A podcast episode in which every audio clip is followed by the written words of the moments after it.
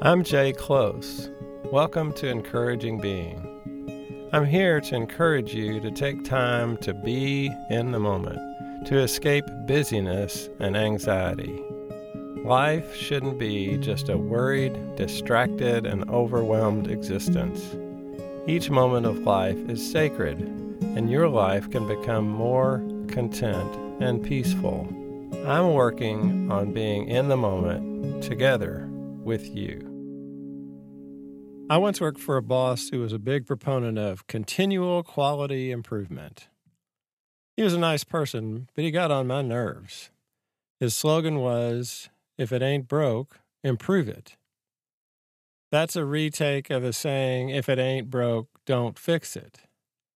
When in his office, I noticed his computer desktop scrolled the statement, I am a beloved child of God. I liked his faith and belief that everyone is a beloved child of God, but I heard his push for continual quality improvement as contradicting that. If you're beloved, why must you change?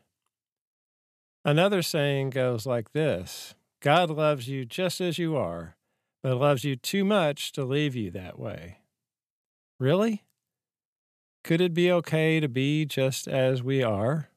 To do whatever we do, whether productive or not, in a given moment? How can I lean toward growth as a human being, but not constantly feel like I'm not enough, I'm inadequate? He was being careful of how he stepped, but pushed himself for the exercise. At a particularly beautiful point, he slowed to stop on some untrodden snow. He marveled at the beauty, Overlooking a pretty vista, he experienced all of creation, seemingly washed clean with a blanket of snow. Should he have stopped? It was unproductive. It let his heart rate drop and diminish the intensity of his exercise that day. Maybe he enjoyed the moment, but shouldn't he at least feel guilty for not sticking with his plan? Many of us have a little tyrant in our thoughts that says being productive in whatever certain way our inner tyrant part has endorsed is the top value.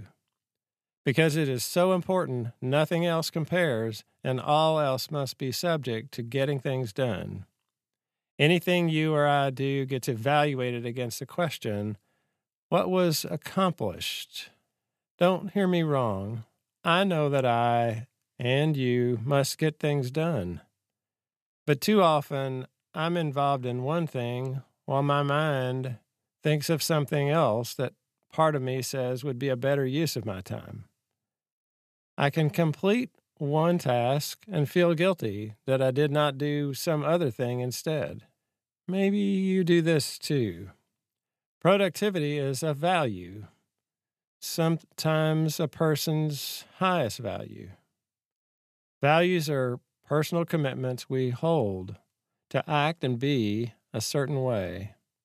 We often set goals to support our values.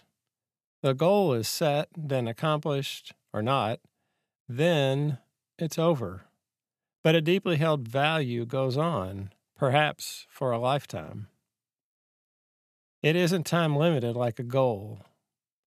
Productivity isn't the only value that people can live by kindness, patience, compassion, service, creativity, adventure, and many more could be elevated to the highest value that guides your life. I promote the value of living in the moment. It's not my only value, but it's very important to me. For me, living in the moment has many benefits and aligns with other values that I hold dear. I do value getting things done and planning and evaluation of past events. But it may be especially because I've been so deeply encouraged to plan and evaluate and be productive that I'm attracted to the value of living in the moment.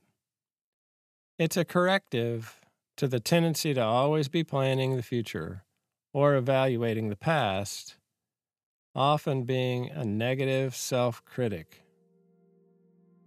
Try this exercise with me. Make yourself as comfortable as you can right now. Do your best to set other thoughts aside and focus on the question What do I value the most? Try to avoid making a long list of nice sounding values. We're not going for big numbers of values here. Ask yourself, what do I value the most? It's fine if you think of more than one thing, but I challenge you to choose one for now. What is a high value for you? After you name it, ask yourself, what is a simple first step you can take to live out this value in your life? You may, in fact, already be doing something, and you can just keep doing it intentionally. For me, wanting to live more in the moment is a process. I can't achieve this permanently. I just have to pay attention to now. I need to notice when I do mindless things, like when I look up the temperature outside on the phone, set the phone down, and already forget what the temperature is. So I can get better at living in the moment. You will succeed and sometimes fail to match your values with your behavior. Noticing and kindly returning to the focus is the way to grow without beating yourself up for failure. In the Bible, Ephesians 4:32 says, "Be kind and compassionate to one another, forgiving each other, just as in Christ God forgave you." Forgiveness for ourselves can be part of a rhythm of life. Living out our values, then falling short, receiving forgiveness, again trying to live out our values.